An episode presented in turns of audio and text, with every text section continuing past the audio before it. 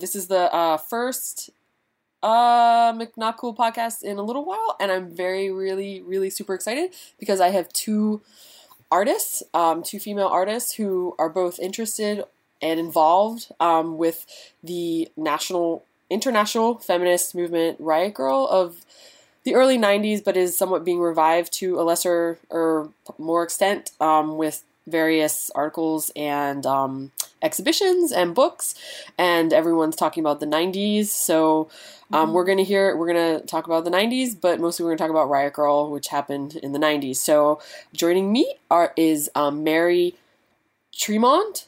Is that correct? Uh, Tremonti. Tremonti, Mary Tremonti, and Rosemary Romero.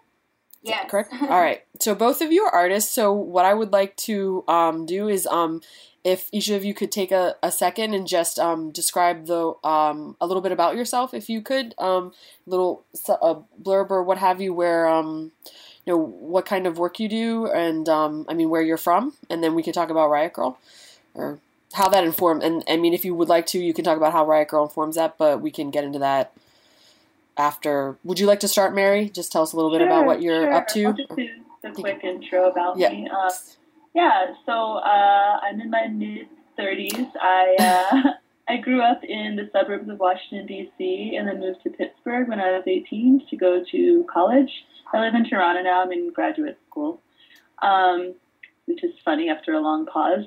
And uh, my work is um, mostly silk screen printing and DJ based, and um, sometimes both of those at once.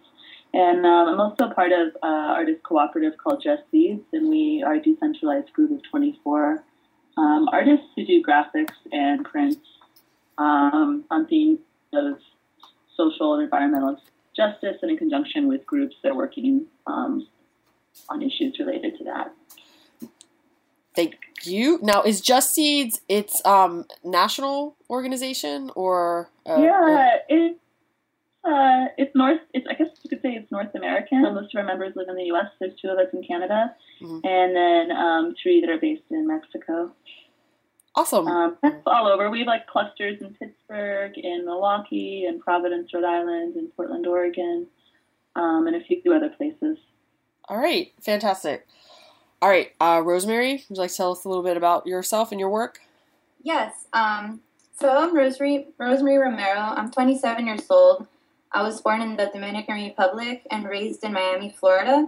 Um, I got an MFA recently from University of Florida in creative photography, and my work is mostly relational aesthetics, installation, um, performance art, social practice, and my work addresses race, class, and gender and women's labor. Awesome, fantastic. All right, so um, I have um, um, so now that we uh, we've talked a little bit about what you guys do, uh, why you are on here is because you've both um, expressed an interest or an affiliation with Riot Grrrl, and um, I guess um, I guess I'll start with um, Rosemary. Rosemary's younger than both me and you, Mary.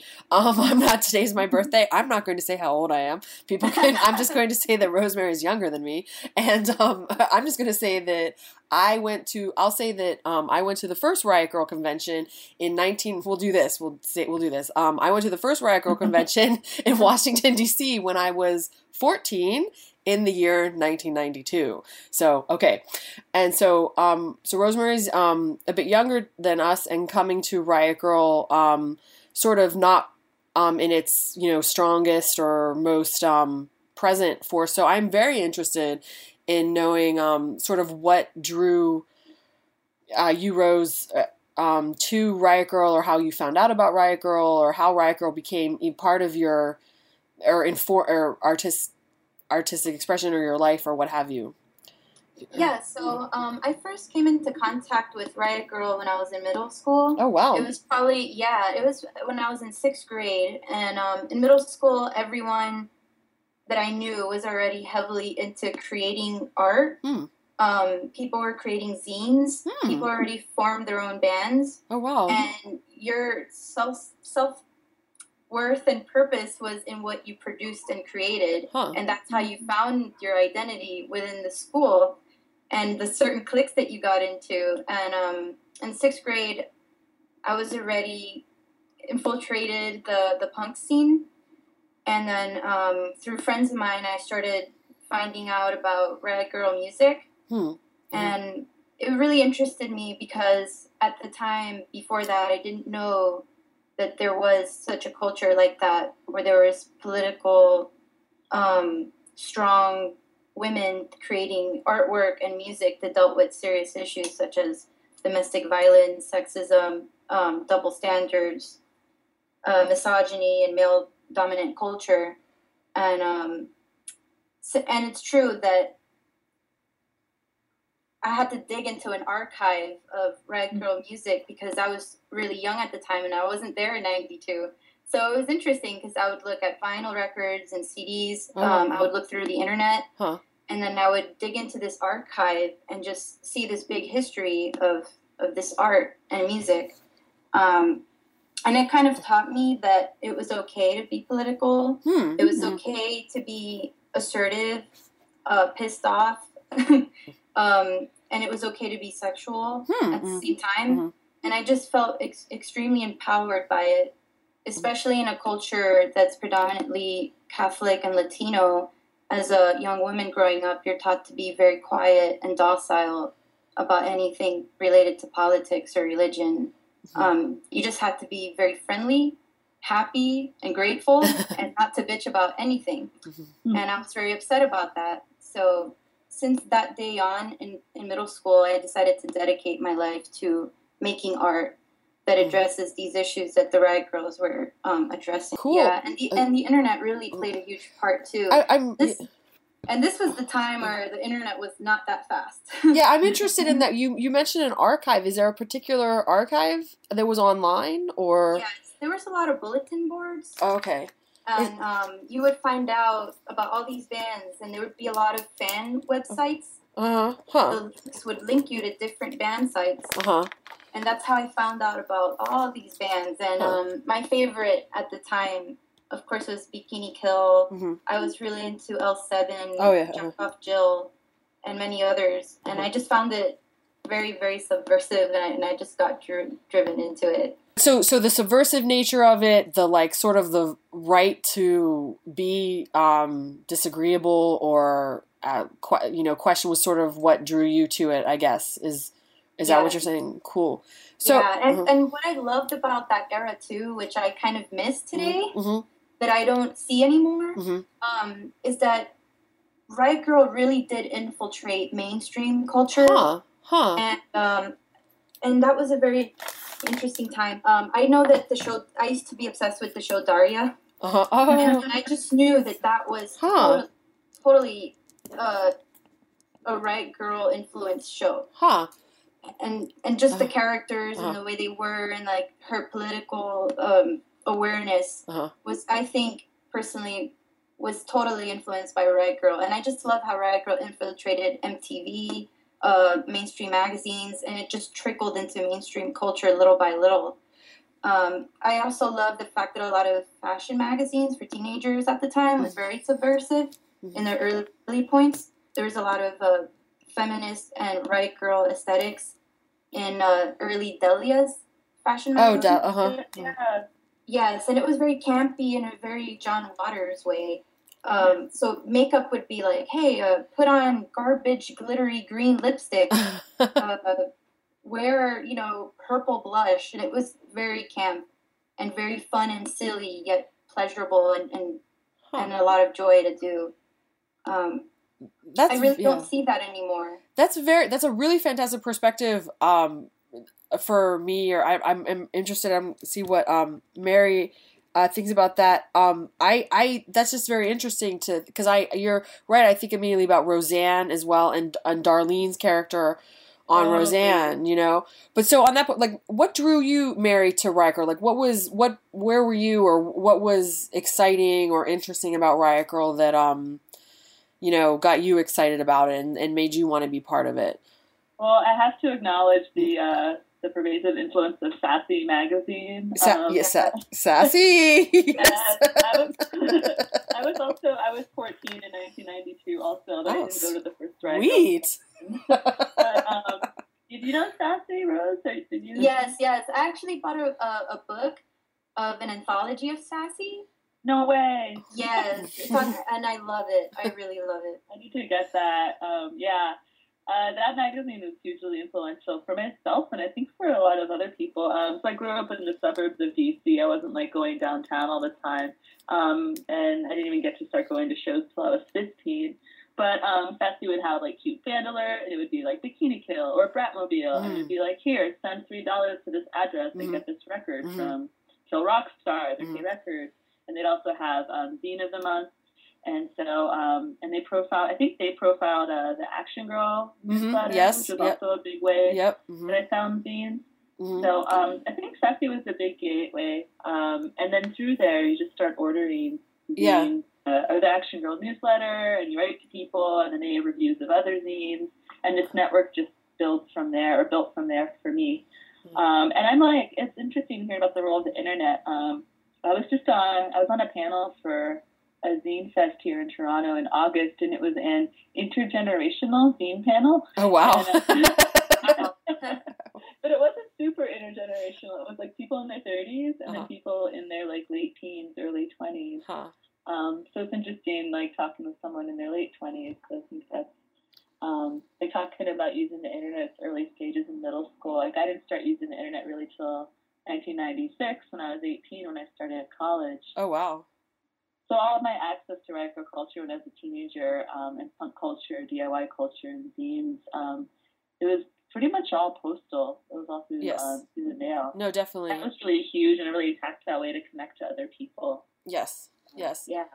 Well, I have so yeah. Oh, sorry. Yeah, yeah go ahead. Yeah. No, there's just so many things here. Like uh, the the one thing I'm really thinking about is I'm I'm just really um excited that that uh, Sassy was so much a part of sort of fusing independent and popular culture that Mhm. I don't think I'm not sure if it's gotten like really the recognition for doing that because now in the age of the internet or what have you uh, you know people write about how there is no you know um indep- there's there's not the issue of like selling out or you know there's no indie versus popular. It's all just sort of meshing into culture. And hearing you ladies talk it's it's really um making me kind of really excited about Sassy or Jane Pratt or just that she Mm. under you know or whoever was or who all the women the women involved in that they were really meshing popular and underground culture and you know before the internet in a way other people weren't. And um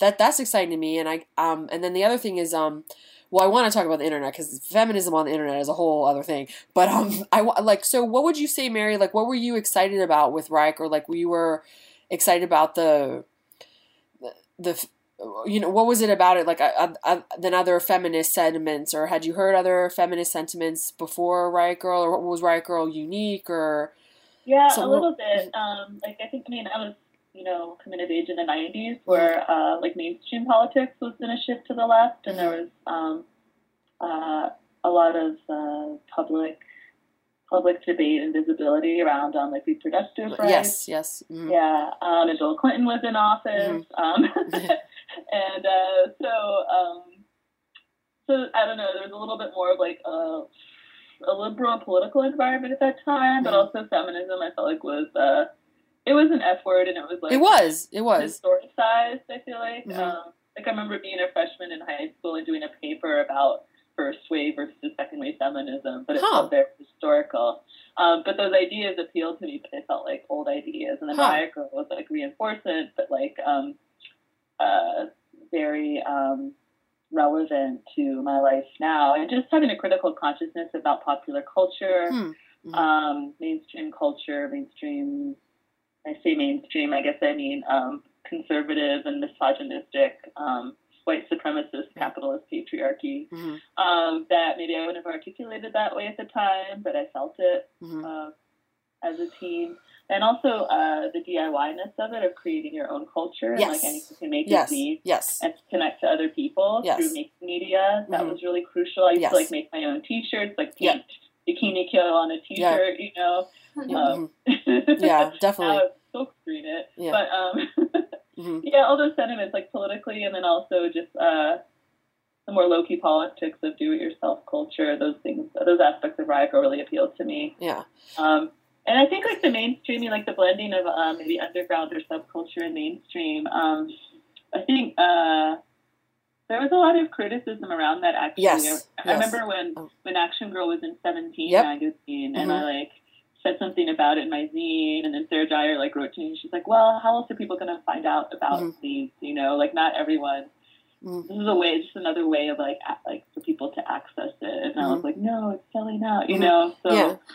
No, um, well that's no, well that's wonderful that you bring that up because that's like you know one of the one of the really big things I want to talk about is like you know how you know um th- you know ideas that maybe have changed or evolved or um you know I I think um like if you know I have like if the Feel Riot Grrrl steered you in a direction in your perspectives and that you learned from but then you know changed your opinion on or what have you um but i think that that so i think that's a really important thing you know and and i and i but but right before you said that mary you said um you said how uh you were drawn to riot grrrl because it seemed to be very aware or knowledgeable about um popular media or, or i don't know if i misheard you or something like that and, and i was going to say sort of like to what rose and what you just said is when i was in riot i feel like very much we were people weren't sure. People were sort of figuring it out. Like no one really knew. Was it cool to be in 17? You know, Mm. wasn't it okay? And like there were something because there were some things that were really blatantly ridiculous. Like one thing, you know, I I never really f- had a problem with um you know, being in popular culture because that's how I found out about the Riot Grrrl convention is I read in Sassy, oh, there's a Riot Grrrl convention. I was like, all right, I'm going. But, you know, but then of course when Playboy comes and Playboy runs this article that's like, these, you know, young women are sexy and sassy. I'm like, no, um, that was like, okay, no, no, no, no, no. like, you know, and it's, and so it was sort of like figuring that out. And, um, what's interesting though is I think that Playboy thing is, um, no one, I don't think anyone from Riker actually talked to them. I think they wrote that, you know, themselves. And so you can wonder if someone from Riker actually talked to them, if it would have been any better. But, um, The funny I'm thing sorry, about it is they put uh, um, Ginger Spice as the cover. Like she's supposed to be the symbol of Riot Grrrl. oh, really? You, wait, you were, wait, you remember, is this Playboy or wait, what? Yeah, yeah. oh, no. uh, I, I went through like the, Oh, a friends of the library sale, and they were selling off old Playboys Oh, from the nineties. what? Rose, you're like a, one. you're like a wealth of, uh, the Spice Girls, and it says the new sexy feminism. oh my of god. Spice Girls and Ginger Spice, uh, and You- it was horrible. You need to scan in every single piece of that and send it to me. Oh my god. It was really bad. I want I need to see that. But yeah. So yeah, and then there's that and then you see you know the Spice Girls as as you know feminists. So it was weird to sorry, I'm getting a echo like you know sort of sort of to navigate that. Um, but so like okay, so um, well, what? Oh, I uh, so you sort of explain what what drew you to that. I mean, I can say briefly what got me super excited about Riot Grrrl. What I mean, and this this is weird. I mean. Because I'm about to say, because it was sexy feminism or whatever. It wasn't, but that's so, it's such a limiting thing. But I, you know, when I went to the convention, I saw women who, you know, were just doing their thing. You know, they were just doing them. You know, they, you know, they were whatever, like just variety of different types of people, and like you know, women like super, super hairy and like, but super then super like beautiful makeup. You know, just rocking out like a whole variety of ways of just like being, and and that was like I was like, oh, this is awesome. You know, it's cool, and I hate to be like that, but I think that we like need a way to describe like without sounding silly that Riot Grrrl made feminism cool or if fun or but fe- I like what, uh, what yeah, Rose yeah. up. Like she, she used the word pleasure. Um, yes I think that's really core. Yeah.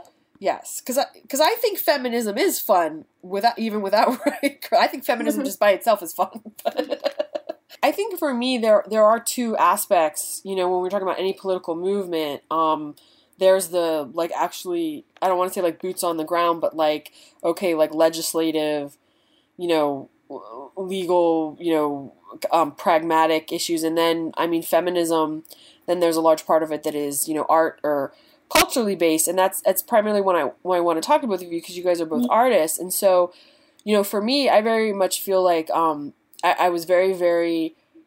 Um, I still consider I, I consider myself the same in terms of po- politics, but then I feel like I kind of went to the dark side and went to art school for graduate school, and so and so yeah, and so now I'm like, Yeah. whatever, everything's cool, like you know, just like you can, you know, and just um, sort of like um, le- um, I guess I guess like the idea of um, I- I'm interested in this is kind of jumping very ahead, and like you know, I became more interested in like ideas of um, you know, must art always be uplifting or must art always be or you know must there be a certain um well this could bring this bring it back to sort of um and Rose sorry um to ignore you for a second. Um um Mary is part of you say you you do DJing as part of your art which I'm very interested in and I love I love that that um perf- you know that that's a performance or that's how you um that's your performance art. I guess you know like I'm interested about um I don't know like the this might seem very simple and maybe both of you can comment on this but you know I've I've heard women who I would say are very very what I would call like traditionally um feminist or traditionally radical you know say things like I don't listen to any music that you know expresses any kind of you know anti what they would consider like not positive messages for like women or a- any minorities or any social justice issues and that is very interesting to me and that seems very weird to me so I, I- do you know what i'm saying or like what i mean or, Yeah. like i don't know what uh, or i don't even Like, know there- what there's this book by uh, I think it was Rebecca Walker, To Be Real, Mhm. and she Yes. kind of wrote I'm- just about that, like the Mhm. contradictions of being feminist Mhm. and listening to hip hop music, uh-huh. uh, I rock. decided between like buying um, what is it, the Snoop Dogg album, or um, what was the conscious choice that was like what she was trying to decide between? Do you remember? there's conscious Um, daughters or um or yo-yo Yeah, i don't know I think it was just you know that, that being feminist also means choice. That you have the Mm. Choice to listen to that, but also listen to it with a critical Uh-huh. ear too. uh-huh oh that's wonderful oh my goodness Yeah, I that's need a really good point. Yeah. hmm Um, and just to, to build on that, I mean, um, my DJ and a lot of it is like in organizing events and making space for people to come together. Mhm. Um, hmm like I, uh, I started with another person um, a monthly queer, like mostly geared towards women um, dance party in Pittsburgh called Operation Sasso Mhm. um, in 2006 at a time when there weren't so many explicitly queer spaces, especially for women. hmm So um, DJing is like a way. I'm not like a super like heavy mixer. I wouldn't say I'm like a DJ is an a very artistic, um, making new music and mixes kind of mode. It's more like being a track selector. And, But you're um, it's a performance. It's very I, It- it is a I, I think it, yeah. yeah. Mhm.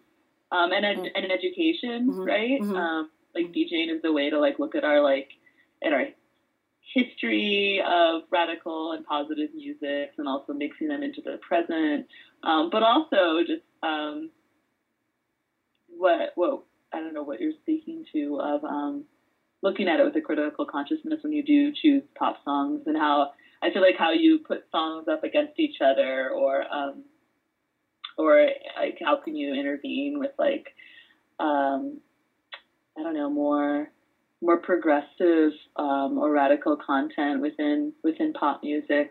Like um, like a group of um, of queers in Halifax they made a cover of that Robin Thicke song Blurred Lines Mhm, but it's mhm, called Ask First and it's about Hmm. consent They co- covered it like changed the lyrics completely mhm, but mhm, it's the same catchy beat you know? mhm, mhm, That's awesome.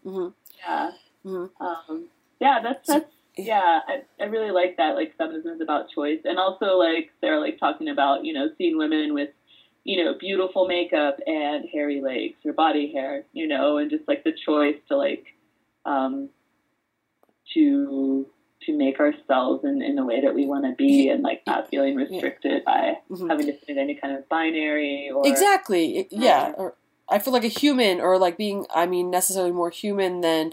I mean, I still think obviously that you know there's a, a reason to have you know certain events or or um certain art by you know um, or, or, I think identity plays a huge huge role in um, many things. Um, I think as time as I've gotten older though I feel like many of the concerns I felt are feminist concerns are I feel like gen- are actually like more human concerns is Mhm. getting like more general and just in terms of like relating to people. Um, but I guess so. Um, I was thinking um, shoot um so well okay so how do you think riot grrrl specifically this is um impacted the work you do do you rose do you think that what um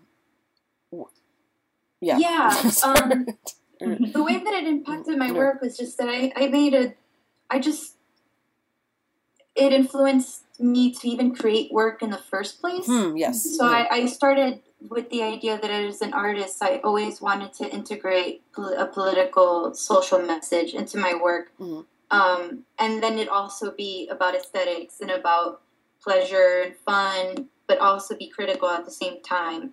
Mhm. Um, and then there was just like a point in the in pop culture where I just felt like there was a lot of feminist backlash. Mhm. And then I just remembered, I was like, all right, like, remember where, like, how this all started, you know? And then I Mhm. realized that I should use my art at this point to, to kind of address things like sexism and racism and also sexual double standards that were happening. And I just decided to make work that dealt with those issues. I just thought it was very important.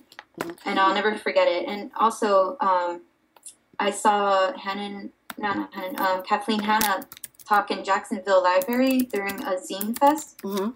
And um, it was just the beginning of my MFA grad school experience. And she gave a lecture about how it's important to continue making feminist work in a time that needs it most, like today. Mhm. well And, and that was kind of like a call to arms to continue doing it. Yeah. I, I'm actually I'm actually going to admit to something now, um, Rose. Before me and you were Facebook friends, I totally uh, stole something from your artist statement and put it on my Facebook. We'll totally do it. and, and I was like, well, she's not my Facebook friend, so she won't see this. And but I actually, um, and this is along what Mary was saying in terms of what she responded to. Um, I, I, I stole um what what I was really excited about in your artist statement was um, you say you know um I use the power of pleasure, vulgarity, culture exchange.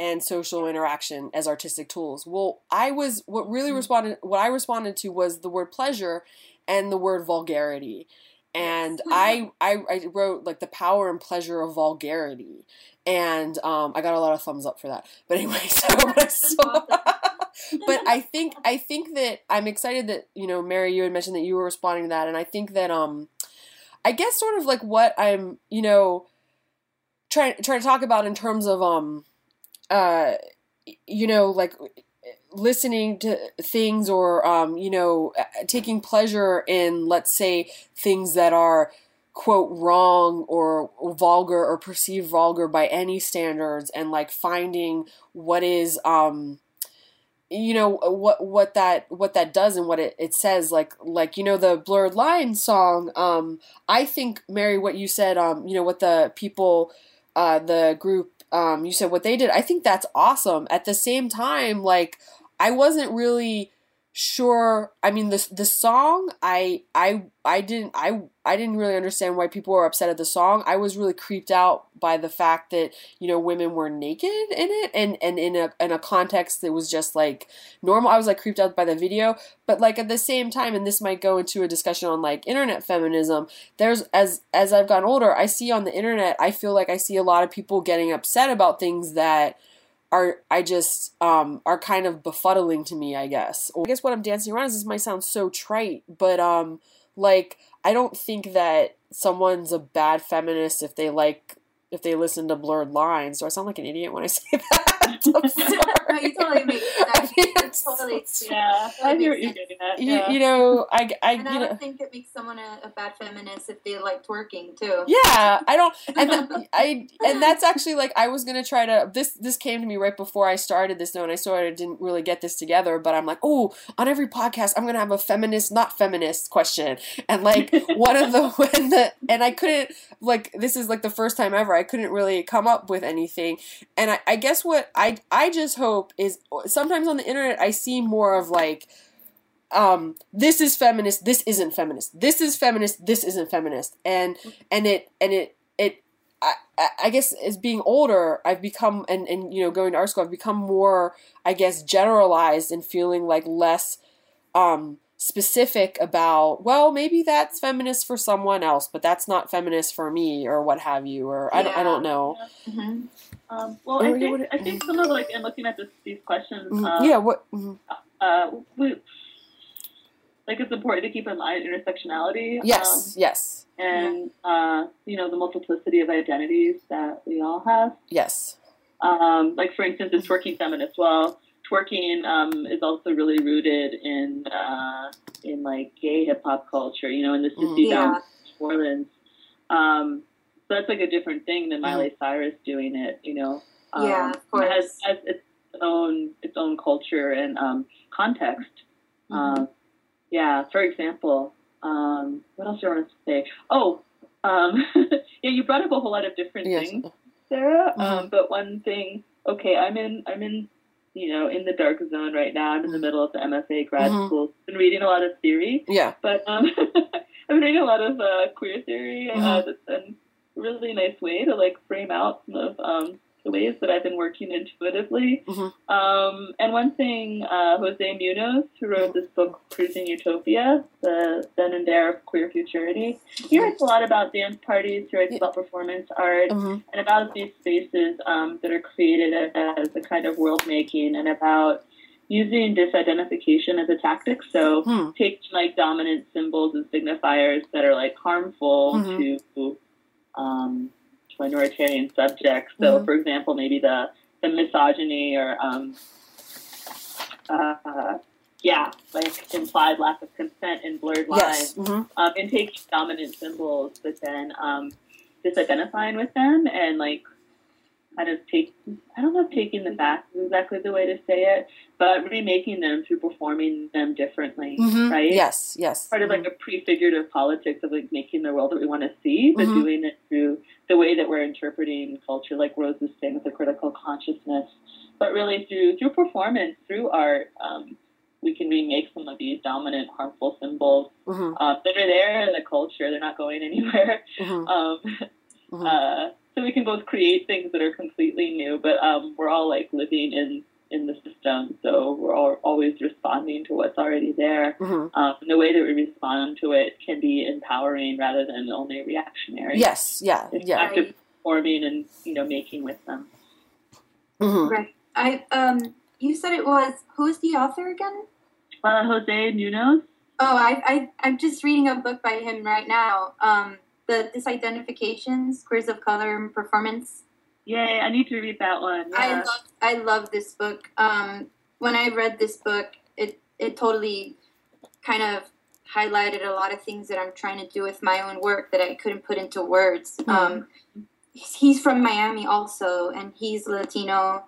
And um, there's a chapter in the book called um, Chusmeria La- Latina Performance, and um, and and it kind of reminded me of Riot Grrrl in the sense that Riot Grrrl was really good about reclaiming negative insults and Hmm. transforming it Hmm. into words of affirmation and Fair. giving it a positive hmm um, connotation when you own it, like the word cunt or bitch, Or slut. mhm. They transformed it into a word of affirmation. And here he says that a lot of Latin women um, are stigmatized by being called a chusma, and it's called chusmeria, and it's any Latin woman who kind of exhibits kind of behavior that subverts conventional femininity, like they're very loud, sexual, assertive, colorful, flamboyant, very excessive in their in their dress Hmm. and makeup, and um, I like the idea that in the book he talks about reclaiming Chusmeria through performance Hmm. and transforming a toxic, stigmatized identity and remaking it, transforming it into a powerful identity and to make new worlds and making Mhm. queer worlds. Hmm. Mhm. Wow, I'm I'm just learning. I love this is the the reason I do this show is because I just feel like I learn like I don't have to I learn so much and I don't it's a real easy way for me to learn what I need to like read and who I need to know about you know because I've had people on the show where I just feel like I'm like in a class or something you know and it's just awesome so I don't have to pay for anything education but anyway um um I, I love to hear that he coined the term that I just I'm in love with. He Mhm. called it critical chusmeria, um, Mhm.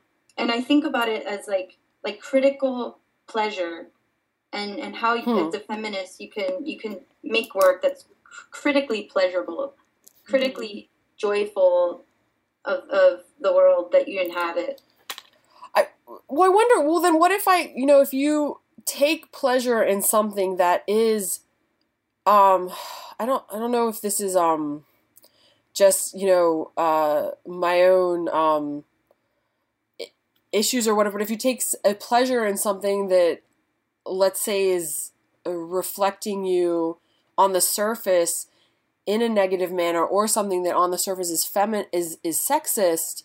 I'm not sure. Um, like um or maybe it's like so overtly sexist it's almost comical um uh like uh i'm trying to think of any like pop song or something. I mean i'm just thinking of like ass and titties that song or whatever. I don't know if that's necessarily sexist but i'm thinking of something that's like so so overtly sexist it's comical versus like things that i find sexist are more like um subtle or complicated. Like um you know well like what if we you know riot grrrl is is one of the you know i never had a problem with playboy because like the the women are naked you know it's not the nakedness it's, it's the it's like the lack of like any kind of difference or you know any kind of um you know any kind of difference or what have you you know and um but um And, So- and yeah. kind of like the, the context that it's just presented for male gaze, and Mhm. Yeah. and that's the reason why they're, yeah, that's the reason why those photos are taken. mhm. Like that's the audience. Yes. Well, I mean that's I mean, but there are okay. There are going to be things for the male gaze. There are so the way you know I try to actively uh, objectify men or actively have you know actively establish a female gaze is like something that I I really uh, appreciate or try to do is like and I, I think I think about that. I think about um why women or we're- talking about straight women let's say do such a terrible job of objectifying men. I just don't understand it. We really don't do a good job at it. And like I wonder like what um like I wonder I wonder about that. I wonder about um you know I don't know sort of uh off topic. But I think um so do you do you, what is there any issue that you didn't hear about until Riot Grrrl like Riot Grrrl was your first um your first experience of a certain um political issue or t- Mm. that you first encountered through Riot Grrrl I, I, my first was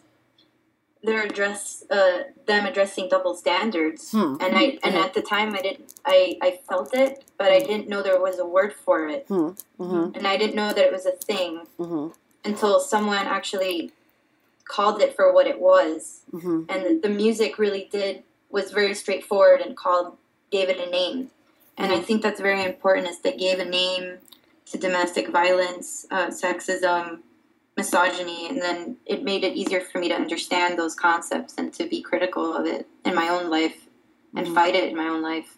hmm And also, like music was just the the only way I got involved in politics in the first place was through music. hmm Mhm. It wasn't through reading books or Mhm. watching a lot of TV. It was mostly through music.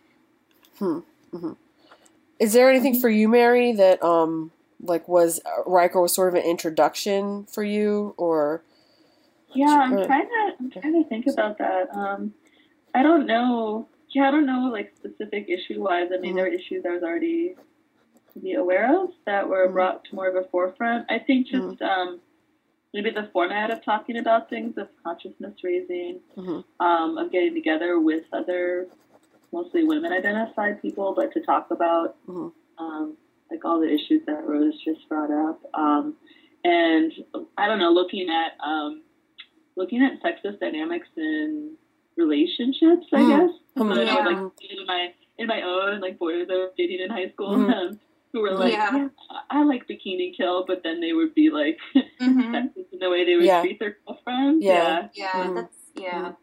Yeah, Uh, I guess like the personal is the personal is political. Mhm. Yes, that that is something I took from Riot Grrrl. hmm Is there anything that you guys like, um, let's say, really believed in uh, when you were younger, but you sort of changed or evolved about, like uh, maybe Mary in terms of like thinking about, you know, Action Girl being in Seventeen, or or if you feel like you've um, moved or changed at all from um, like your younger feminist beliefs, and this isn't necessarily for Riot Grrrl in general, but just um, I guess in your own. Honestly, well, um, I'm I'm way uh, I guess way less punker than now now than I Mhm. was when I was younger, Mhm. and I think part of that is um, I've been working as an educator for the past decade. Mm-hmm. Um, like I was working at the Andy Warhol Museum for the last ten years in Pittsburgh before I left to go to school. Mhm. Um, and that was uh, really, I was really lucky to work with like groups of teens who, um, like young women teens, who were really inspired and influenced by Riot Grrrl, um, and were forming bands. You know, ten Hmm. years later. Oh wow! Girl, you know, like covering Bikini Kill songs and being like, you know, introducing the song like, okay, guys, this is by this band Bikini Kill.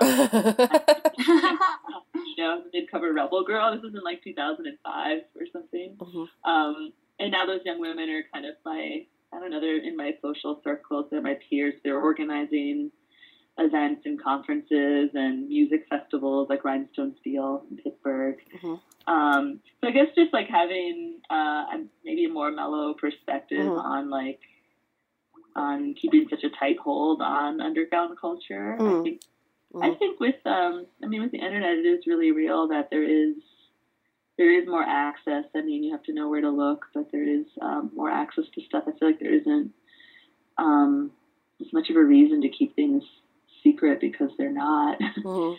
um, I think I just feel more like mellow and just that like exposing people to as much culture as possible, and then not everyone will go for it, but Mhm.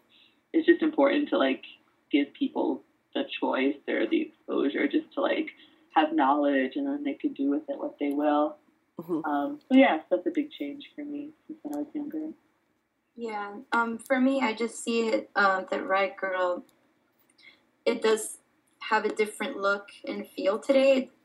I think that it really did um, motivate and inspire a lot of contemporary female musicians and artists. And um, I feel like right now, where it's really strong is in the noise scene. Um, Hmm. When I was living in Gainesville, I got really into a lot of the DIY music culture there and a lot of people released cassettes. Um, a lot of girls started their own bands, and um, but it was mostly noise, and um, and they were infiltrating the the noise scene, which was really heavily male dominated. But Mhm. now there's just so many interesting noise female musicians, and they're taking the same kind of concepts from Riot Grrrl, and they're doing it in that scene instead. And they're making their own T-shirts, concerts. Um, they're on tour all the time. Mhm. It's just, it's just, it's infiltrating different scenes. I Mhm. think. Yeah. And we, we sorely mentioned this. Um, Rose, you mentioned Daria. Um, I was just wondering if there are things that like exist now or had existed you, you feel wouldn't have existed if Riot Grrrl hadn't been there. I certainly have a list of things that um I think wouldn't exist um now if it weren't for Riot Grrrl. The Spice Girls, no, but um you know, I feel like, you know, the presence of women in comedy like Tina Fey and um, Bust magazine, I think, are obviously there, you know, sort of um, show, you know, the the strong demographic that of you know that there were women there who will buy these things, or I think that there are more women centered films happening, or at least you know um, f- films where you know two women talk to each other happening. I think as a result Right. of you know Riot Grrrl, and I well, I have a friend who she was she was a real inspiration. You know, she would go. She made it a point. She would go see any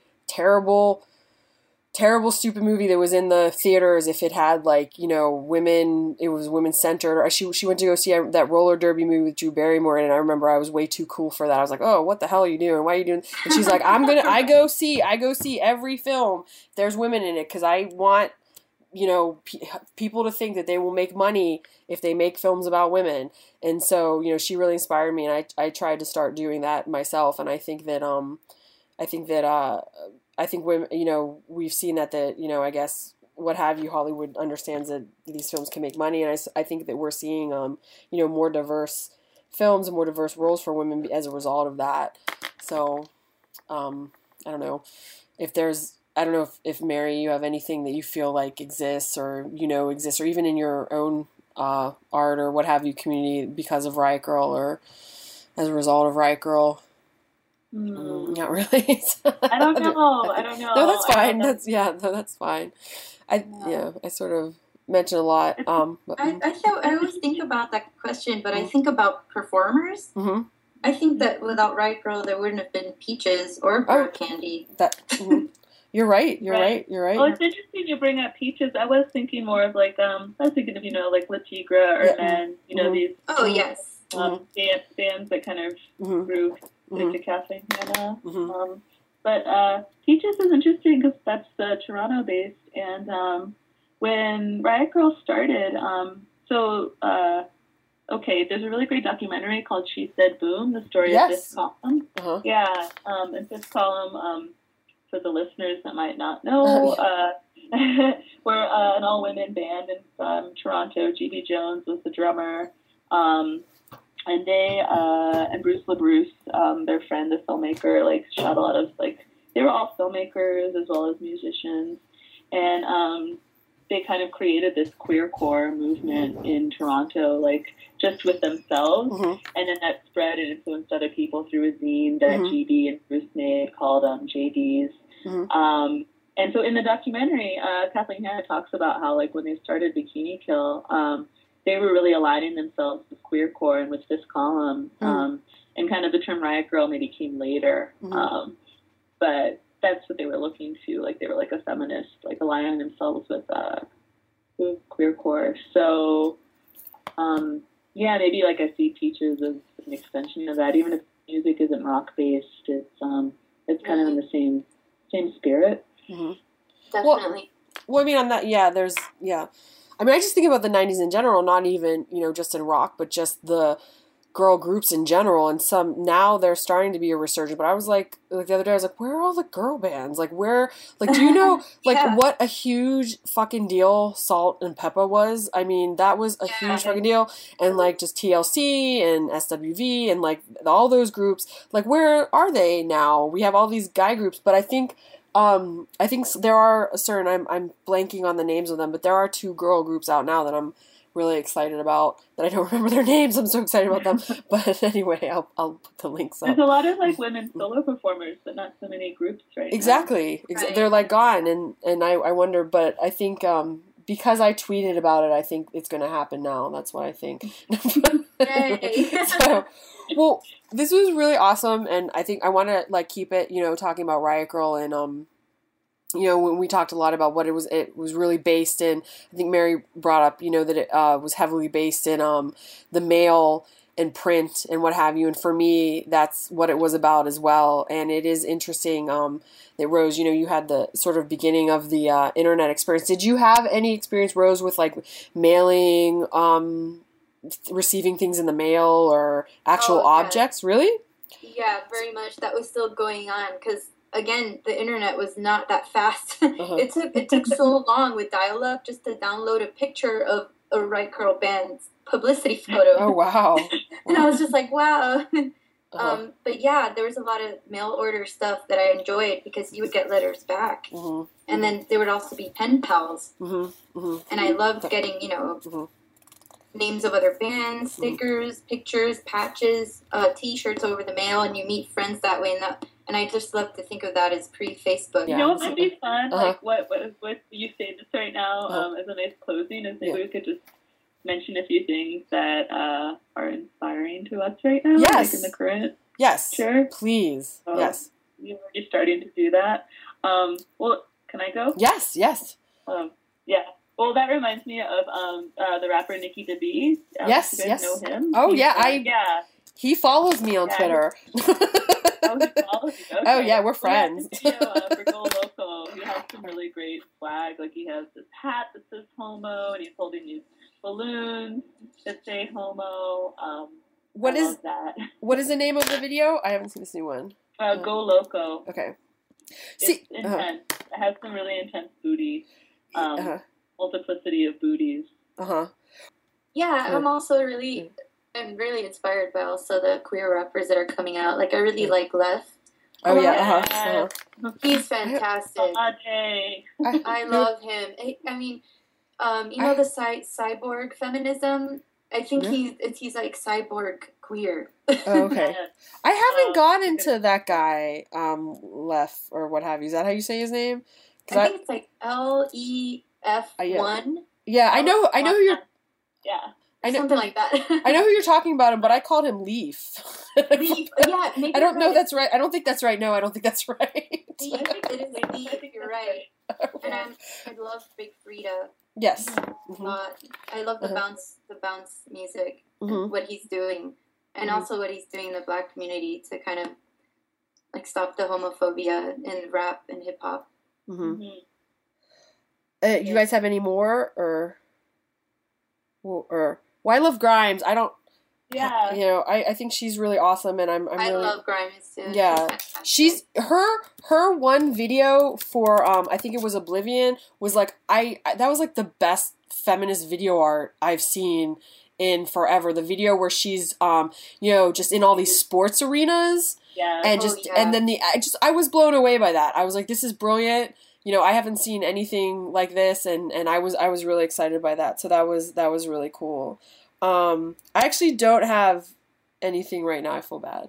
I'm sure I do, but I can't think of well, anything. MIA, MIA well- has a new album. MIA. She okay, so MIA has a new album out, so that's what we have to spend money on. Well, thank you, ladies, and thanks for sharing uh, the, your books and what you're into now. And I will definitely be in touch with you, and I hope you have a wonderful evening. Oh, thank Thank you, you, sir, for having us. All right,